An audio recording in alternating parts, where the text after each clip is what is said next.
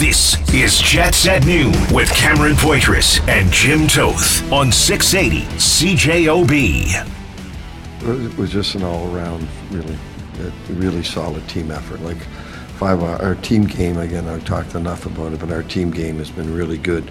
And you don't have a team game unless you have everyone contributing and everyone looking the same out there without the puck. And all four lines tonight were going. Uh, the D were good. And, and listen, give LB a lot of credit too because I talk a lot about timely goals well, that fifth goal was timely, and a lot of timely saves from LB. So that, that was a good, solid team effort. Head coach of the Winnipeg Jets, Rick Bowness, speaking there following a 5 2 win, the Winnipeg Jets over the Detroit Red Wings. Cam Poitras here. Jim Toth Jim, how you doing? I'm doing well today. Happy Thursday. A big Jets win. They keep rolling 21 games in a row where they've allowed three goals or less. Yes.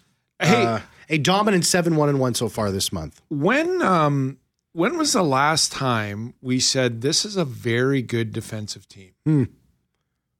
I don't know. This is a really good defensive team. I don't think I've ever said that in the 11, 12 years. I don't know. Let's ask our guest, our guest Murat Ates, Jets writer with the Athletic, joining us. Murat, I guess I'll ask you that question that Jim just asked me. When's the last time we've talked about the Winnipeg Jets and how solid they are uh, defensively? And, and hello, thanks for joining us. Uh, by the hello. way, too, as well. hello, Murat. Thanks for joining us. Hello. Happy now answer the question. you know, one of the things that gets missed from that 2017-18 team is just how excellent they were on defense. They had some of the pairs that were the hardest to get uh, scoring chances against in the entire NHL, and that includes Dustin Byfuglien and Toby Enstrom. Josh Morrissey and Jacob Trouba were doing fine work, and they had the luxury of uh, Myers and Kulikov on that third pair uh, at a time that those guys were, uh, you know, on the way up in their careers the metrics on that team were absolutely phenomenal defensively, even though we usually talk about all the offense that they produce. Uh, so that's for me the last time. You know, you saw it for half of the next season, but certainly they fell apart down the stretch.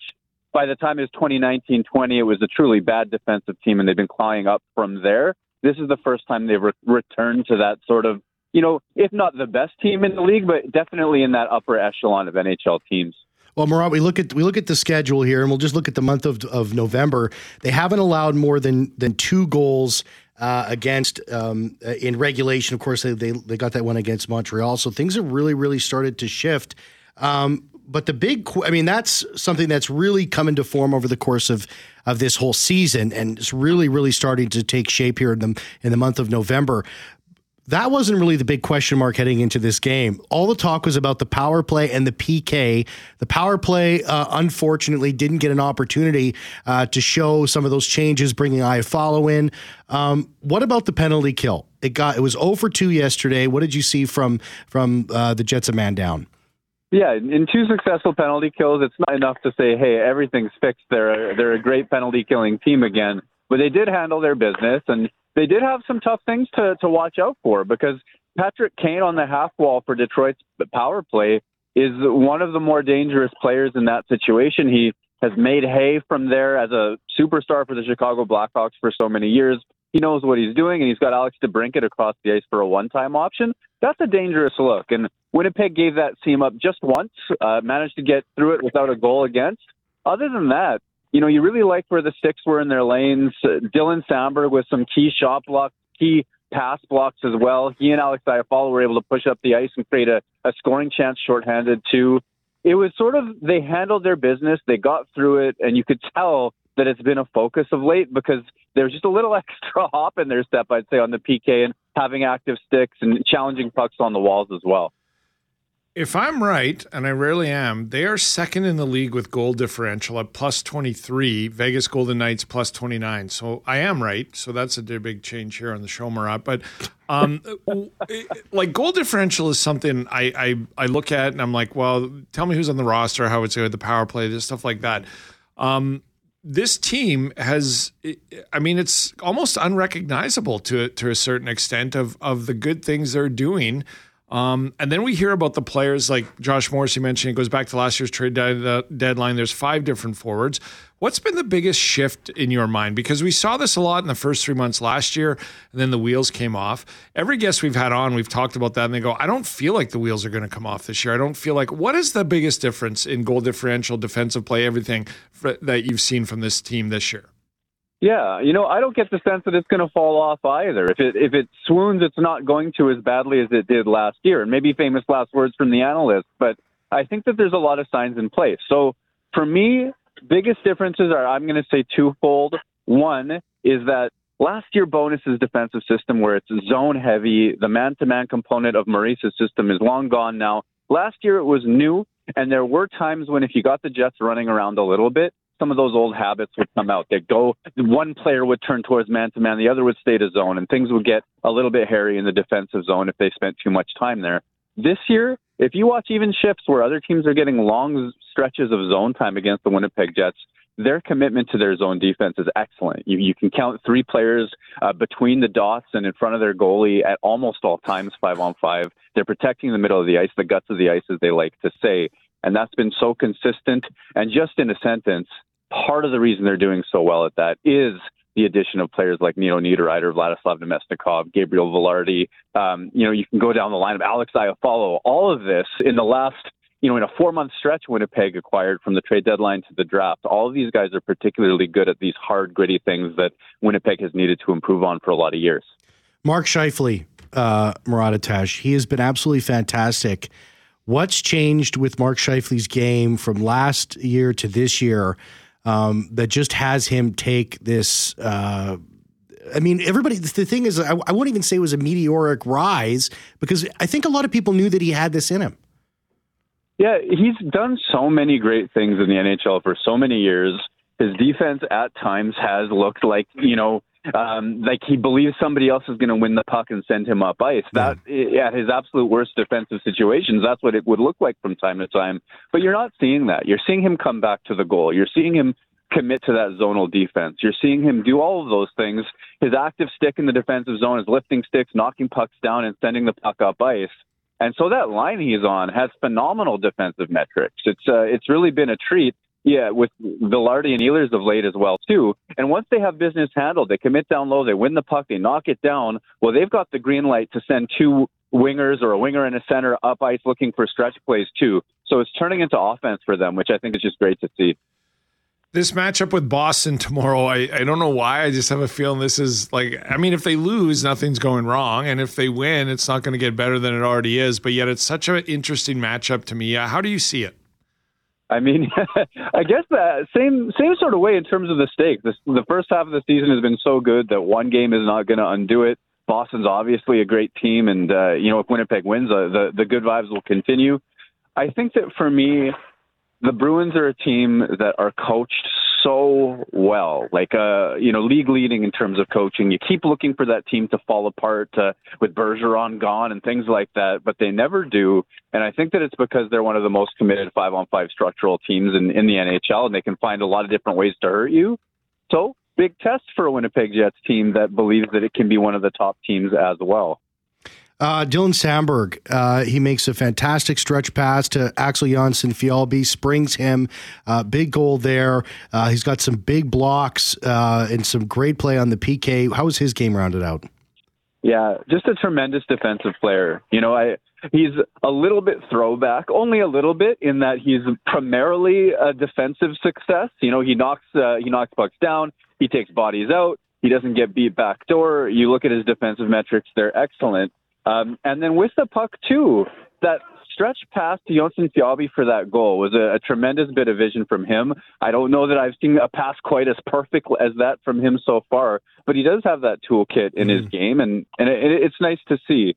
For me, though, he's a defense first guy, and he's having just a, a really breakthrough season by by shutting plays down and being one of those guys that's contributing to the team wide improvement. Um, Gabriel Vilardi, what did you expect from him this year? I know he's a point of game player. I don't know if we thought that he would be that this year. I thought he was the key to the trade before the trade happened if they were going to acquire somebody. Um, eh, but he has so far been the real deal with the injury in between Murat. What were your expectations when when for this season with him?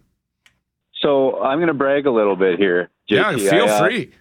Um, you can find the Athletic in September. You can find me saying Gabriel Vilardi is going to be a point per game player this year. So I'm gonna I'm gonna take that one pat on the back. Remind me the next time I'm wrong, just to even this out for the ego's sake. But the reason I was saying about that was when he was acquired, I did the video study. I watched. There's an LA Kings video where he's actually breaking down his own game, which is really insightful as well.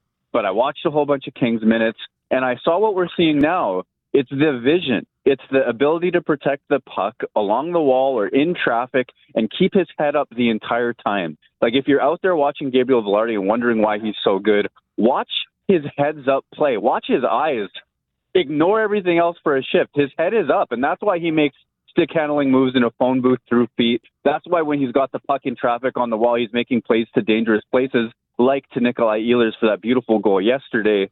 There's a lot of that going on, and between those abilities, the way that you could imagine it fitting in with a, a guy like Mark Scheifele, and the fact that he played 14 minutes a night last year and he's playing basically 20 or 20 plus a lot of the time here, there's a lot of opportunity for a guy with his skill set to, to make this step forward. And that's kind of what I hoped to see. And uh, and in September claimed we would see, so I'll, I'll I'll just take that. Maybe get rid of me now because my head's getting too big. no, no. I was going to say, leave it to me to ask about the one article I didn't read because I usually read. I usually uh, read your stuff. You know, so. you know what? We got to go, but I feel like Todd McLellan. I mean, I remember him coming in and talking about those hard years he had yeah. with McLellan, the head coach of the of the LA Kings, driving home defense first, defense first into him, and he said it was it was tough. Todd was tough on him, and it, it seems like the Winnipeg Jets are, are, are reaping the the benefits of of those tough years he spent really driving home the defensive play into, into Gabe Vilardi. Murat Ates, Jets writer with the Athletic, uh, on the program. Uh, Murat, thank you so much. You take care, okay, and uh, and and have a wonderful holiday season. Yes, you too, guys. Thanks very much. Thanks, Murat. All the best. Uh, and by the way, that's a great holiday gift uh, subscription to The Athletic. Well worth it. Absolutely. Absolutely. I'm a subscriber. Jim, I know you are. I am, yes. 204 780. I got a deal. I got one of those deals they always offer. I pay you. full price. That's how much I care. Oh. I paid full price and they offered me a deal, so I just took it. I also have a deal. I'm not. I also have the deal. You haven't paid full price for anything your no, whole life. Never. 204 780 6868. 204 780 6868. Lots to get to. We'll talk about the game. Mark Scheifele. Hey, there was an optional skate today who was out on the ice. And there's just tons to dig into that game as well and what we thought about Detroit's performance uh, last night. We'll be right back. Jets at noon on 680 CJOB. So, Jim, I ask you this question here. What is a more disappointing storyline in the National Hockey League right now. Jonathan Huberdeau on a nine game pointless streak, uh, on pace for 38 points.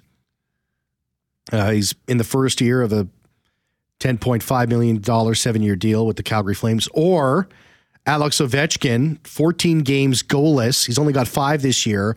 Still needs 67 to pass Gretzky in the all time goals list, and two more years after this year uh, at his current contract of 9.5. What do you think, Jim? Which one is more disappointing? Or Pierre Dubois one assist in eleven games, ten games. I didn't bring that um, up. No, that's I not didn't. on this. That's not on this. Level. You know what? It's really tough for both because Jonathan Huberdeau, um, that is he's he's a third line guy now at ten and a half. I mean, how you dig yourself out of this and the mental weight of what's going on, that's tough. But um, I will say Ovechkin. I, I, think Ovechkin's in. This is a record I thought he was going to break for sure. Mm-hmm. He can't keep on playing for the Washington Capitals. They have nothing around him. Yep. They they have no depth left. Backstrom's gone with injury, probably not coming back. I looked at their lineup last night. He had an assist on the overtime winner for a point, but this goal thing, which I thought was going to be done probably early next season. I thought he was going to get 35, 38 this yeah. year, 40 and then finish it off next season. I think it's in real danger because they don't have any talent around him. He's going to have to do it on the Pittsburgh Penguins. Just kidding. Uh, we'll be right the back. Winnipeg Jets. What do we think about the game against? Uh, what do you think about Detroit's game yesterday? Well, we'll hear from uh, the Jets locker room, Detroit locker room when we come back. Jets at noon on 680 CJOB. You know, it's kind of spiraling right now, and and um, it's a lot of hockey, but we can't make excuses. We, we had to come into here and and uh, find a way, and we didn't. Uh, we, we found the opposite. We, we lost our D, D zone coverage.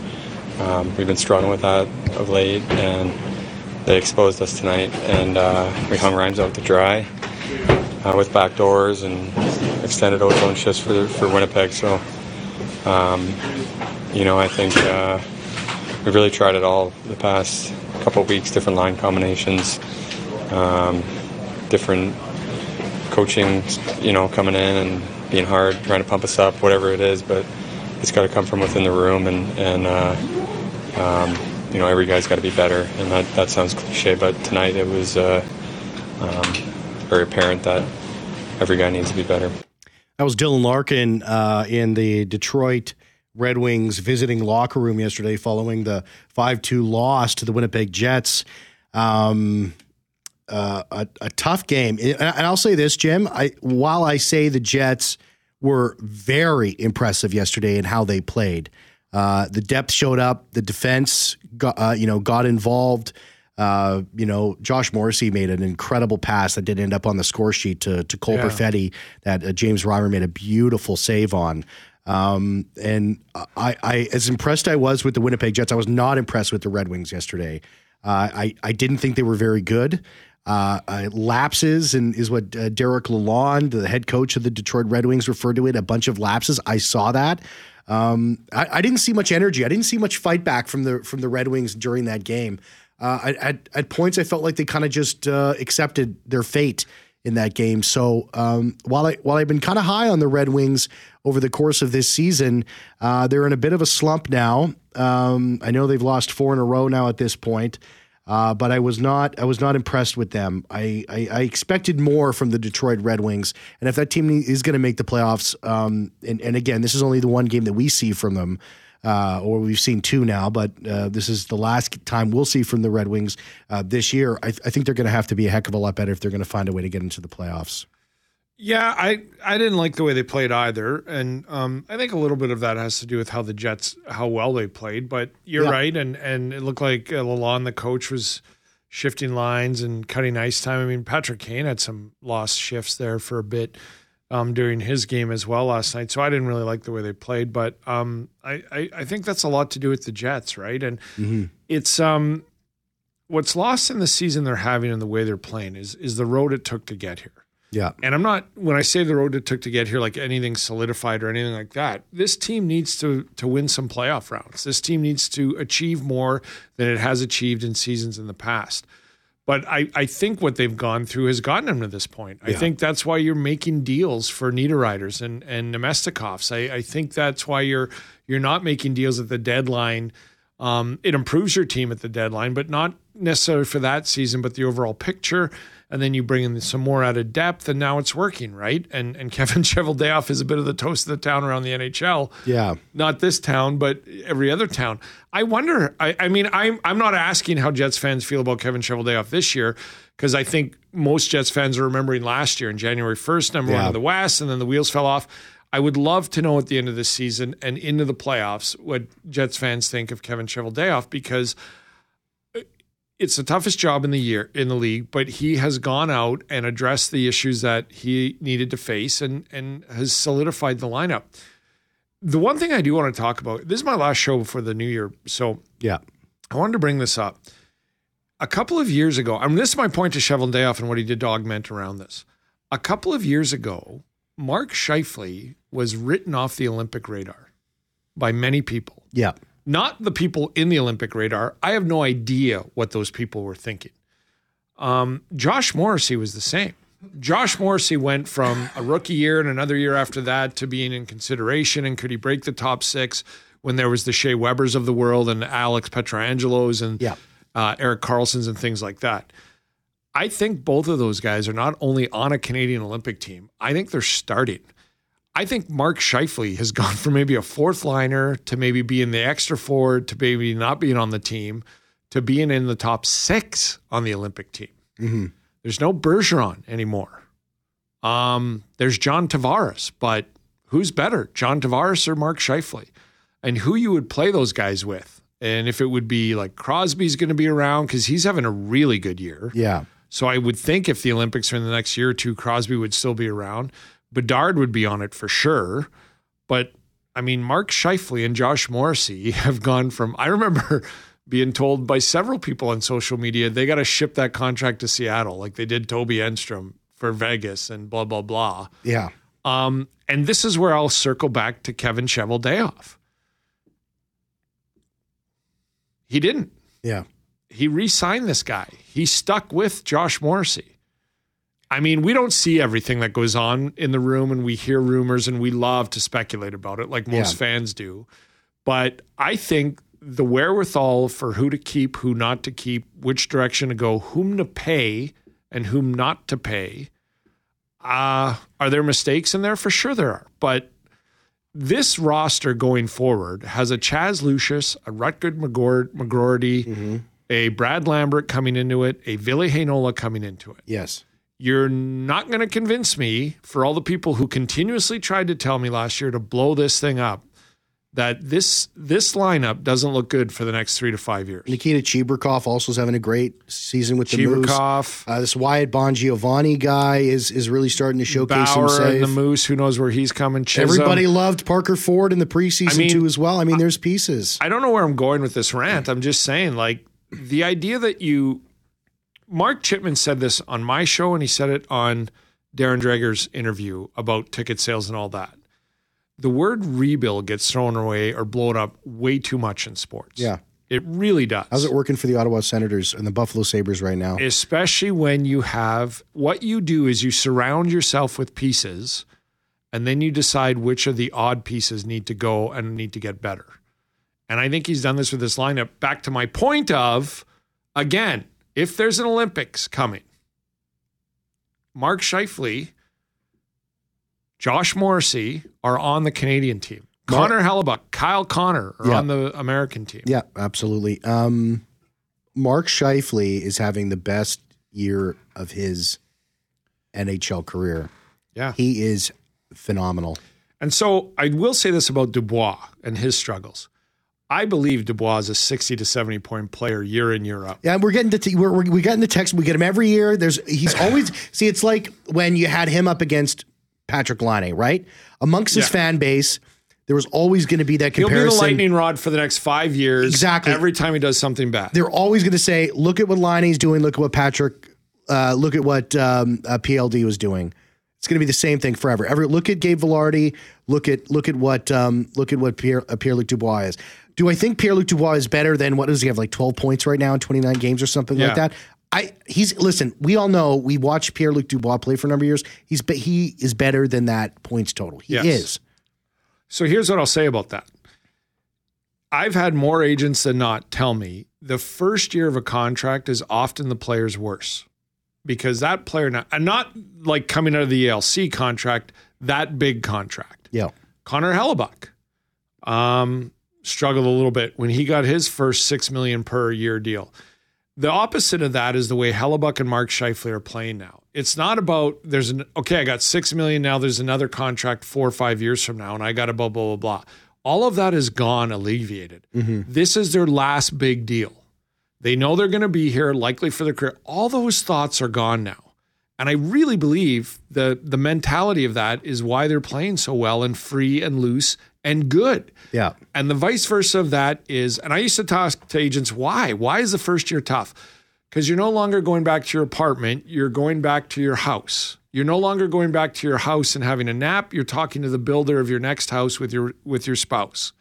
You have life changing money. It's been solidified. And that first year of your deal, there is a ton going on. So I don't see Pierre Luc Dubois not being a 60 to 70 point player year in, year out right now. I see a guy who probably moved to Los Angeles, is getting to know a neighborhood, is Yeah. getting to know a team, probably building something, probably has plans to look at every time he comes home, trying to remember where the grocery store is, trying to do all these things. And I'm not trying to alleviate it from him. I'm just saying these are the things that we don't look at. And I think it has a big reason to why Josh Morrissey, Mark Scheifele, Connor Hellebuyck are having the years they're having. And Pierre Luc Dubois is I I'll weigh in on Pierre Luc Dubois next season. Yeah. bring it all around, back around to Kevin Cheveldayoff, as you were mentioning, talking about him before. Just to kind of piggyback on what you were saying, all the big questions that could have been quote unquote distractions during training camp or heading into the early season, every single one of them has been answered. Mark I- Scheifele yeah. and Connor Hellebuyck both re-signed. They're solid. All of a sudden, it's like, listen, we're still in on this. Those guys aren't gone. They're not getting shipped out. The number one thing they both said. That's right. That's not what. That's the that's the, that's the message you're sending to the to the Kyle Connors and the Josh Morrisseys and the Adam Lowrys and the Nick Ehlers is we're not we're not backing down. You trade away Pierre Luc Dubois and you fix an issue with depth. I don't think I don't think Pierre Luc Dubois was unpopular in this on this team amongst the guys. I really I don't believe that for a second. But I, but you know what? He he was looking to go somewhere else. He didn't They're wanna not- be here. They're not immune And to all the rumors. That doesn't make him an, an uh, a bad guy No. or unliked. What makes him unliked is he doesn't want to didn't want to be here long term. didn't want to be here. And I, like, I think there's some psychological, there's some mental stuff that happens there. You know what I mean? And Blake Wheeler, his time had come. The organization and him Yes. had had to come to a decision where they parted ways. All four of those were the real big question marks heading into the season. They were every single one of them was dealt with.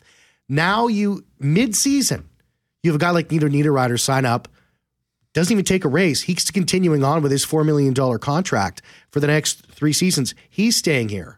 You know what I mean? It's just like you're, you're seeing the pieces start to form here where it's like, listen, we're not, we're not backing down. This is the message coming from the general manager to these guys is we're going for this. We're still going for this. We're not, we're not holding anything back. That reverberates, I think, in a locker room amongst a, a group of guys. And when you have them playing the way that they're playing right now, defensively, and how they have where there's there's the organization is buying into this group, and the group is buying into the, the, the situations and the systems that are being presented in front of them. That's why this team is where they are right now, and that's why it's this is different than last year. There isn't going to be a fallback. I'll say it right now on the air, right now. There is not going to be a fallback.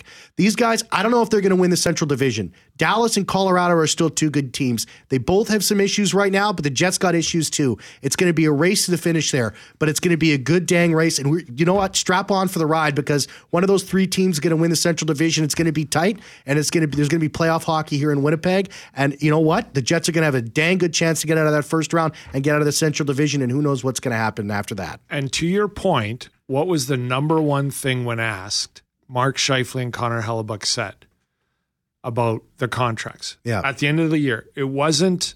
It wasn't. I've always been a Montreal Canadiens fan. Uh, well, you know, I kind of like the beach. Uh, it was. I want to win. Yeah. I want to win.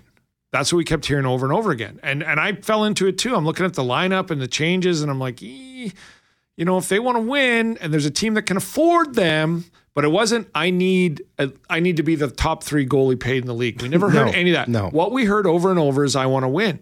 And somehow over the course of the summer, which I would love to read a book about, the distance traveled or Yeah. 30 for 30 on the distance traveled from when that playoff series ended in Vegas until when those two signed. The, I would love to know the distance traveled, the conversations had. The, the old set them free, and, and if they come back, Yeah. they were all, always meant to be. That's right. I think that's what happened. I think it was like, we want you. We're going to build a winner. Enjoy your summer. Let us know what you think. I think there was some legwork done. We had New Jersey's kicking tires, but who can afford you? Who cannot? But at the end of the day, the money, yes, for sure. Don't get me wrong. The term, don't get me wrong, for sure, big factors. But they both wanted to win. And Kevin Cheveldayoff told them somehow, we're in it to win it. Mm-hmm. We're not here to rebuild. We're not here to go in a different. And I look at the prospects coming and I look at the contracts this lineup has going into next year and the year after. I don't know how they're not in it, Yeah. In the fight to win the next three to five years. Let's take a break. Let's come back. 204 780 6868. 204 780 6868. Let's take a break. Let's come back. Get some of your guys' text messages on 204 780 6868. Talk a little bit about Gabe Vilardi on the other side. Don't go anywhere. It's on a heater. A little bit of one, yeah. He's on a heater. It's red hot. Jets at noon on 680 CJOB. Um, unbelievable smart player. Um, to be able to come back after an injury uh, like he had that early in the season and play the way he's playing right now is, uh, you know, I've been through it. It's it's hard, but it's really impressive. Um, and the work that he does in the ozone behind their net in the corners with his stick. His stick handling is unbelievable. Um, and obviously, those passes that he makes, you know, we just got to put it into an empty net pretty much. So uh, makes makes our job a little easier. Um, but us as a line, we've we feel good. We read off each other really well, and, and that's exciting for us. He's got a sweet pair of mitts that Gabe Vilardi. Got nice hands. He's got some good. He's got some pretty mittens. Got nice hands. I like the way he works. I like the way he um, is physical and doesn't shy away from anything. He's Yep. got the whole package. I've always thought of a power forward as 6'2", 6'3", 230, tons of skill, Mm. Game's willing changed, to drop man. the gloves. He's a power forward, essentially. Yep. Uh, 204 780 6868. It's not that big, 204 but- 780 6868. Uh, Now, let's just take a moment. Talked a lot about Jets. Boston Bruins, 5 o'clock pregame show, 7 o'clock puck drop tomorrow. Big test for the Jets. They head off on the Christmas break. Let's talk a little Christmas. What are your top five underrated Christmas movies, Jim Toth? I got my list here. Um, Top five underrated. Well, uh, one underrated, but um, I don't think this is underrated. But Christmas Vacation is my go-to. That's the one I watch at least once a year. I love that movie. G- Greg Mackling is not a fan of. Uh, am I outing him as a Christmas vacation, anti Christmas Come vacation on, guy? Greg. He's Greg's a good guy. He's got to like that movie. No, Well, he doesn't like I'm Christmas him. Vacation. I'm outing him. Greg Mackling starts to not like Christmas vacation. cousin Eddie. When he hits, when, when he goes down, Greg's cousin Eddie. That's why. If you if you have a cousin Eddie, we know what we're talking about. But if you're like, I don't have a cousin Eddie, you're Eddie. Hmm. Greg's Eddie. Everyone's got a cousin Eddie. Uh, Christmas Vacation. I don't think it's underrated, but I love that movie.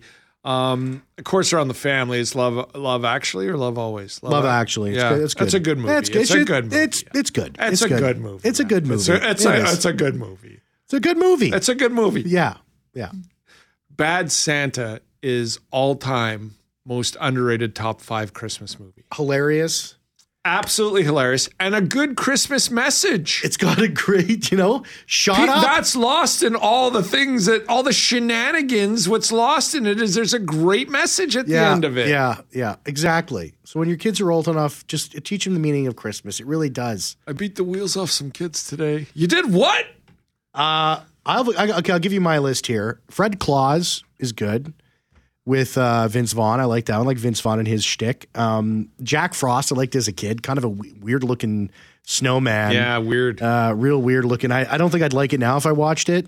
Like kind of like Jingle All the Way. I love that one with Arnold Schwarzenegger yeah, that's a good one. as a kid, but I, I watched it recently. It was terrible, but I'll put it in the list. Bad Santa I have on mine, but I'll tell you this: the number one most underrated Christmas movie, if you sort of like horror movies with like critters and stuff, Krampus Krampus. is I've never seen it. fantastic, Maybe I'll watch it this year. fantastic. Um, Die Hard Christmas movie or no? Um, Kyle Milroy, executive producer here at 680 CJOB, made a great point. He said a Christmas movie is a movie you seek out to get you in the Christmas spirit. Die Hard does not get you in the Christmas spirit, so I don't think it is a Christmas movie. I don't think it it just is either. it just happens to be take place. This at is a whole propaganda movement from people who want to watch Die Hard at Christmas. Doesn't make it a Eyes- Christmas uh, Hey, movie. Eyes Wide Shut, the Stanley Kubrick masterpiece, takes place during Christmas. Is that a Christmas movie? Not a family Christmas movie at all. That's not a Christmas movie. Maybe once the kids are in bed. Jeffrey Fortune, thanks so much for producing the show. Jim Toth, I'm going to be in That for you goes for tomorrow. Bad Santa too. I'm going to be in for you uh, tomorrow, so that's going to be a lot of fun. Uh, so yeah, I'll be back on the show. Merry Christmas, Jets fans. Merry Christmas, everybody. See ya. Jets at noon on 680 CJOB.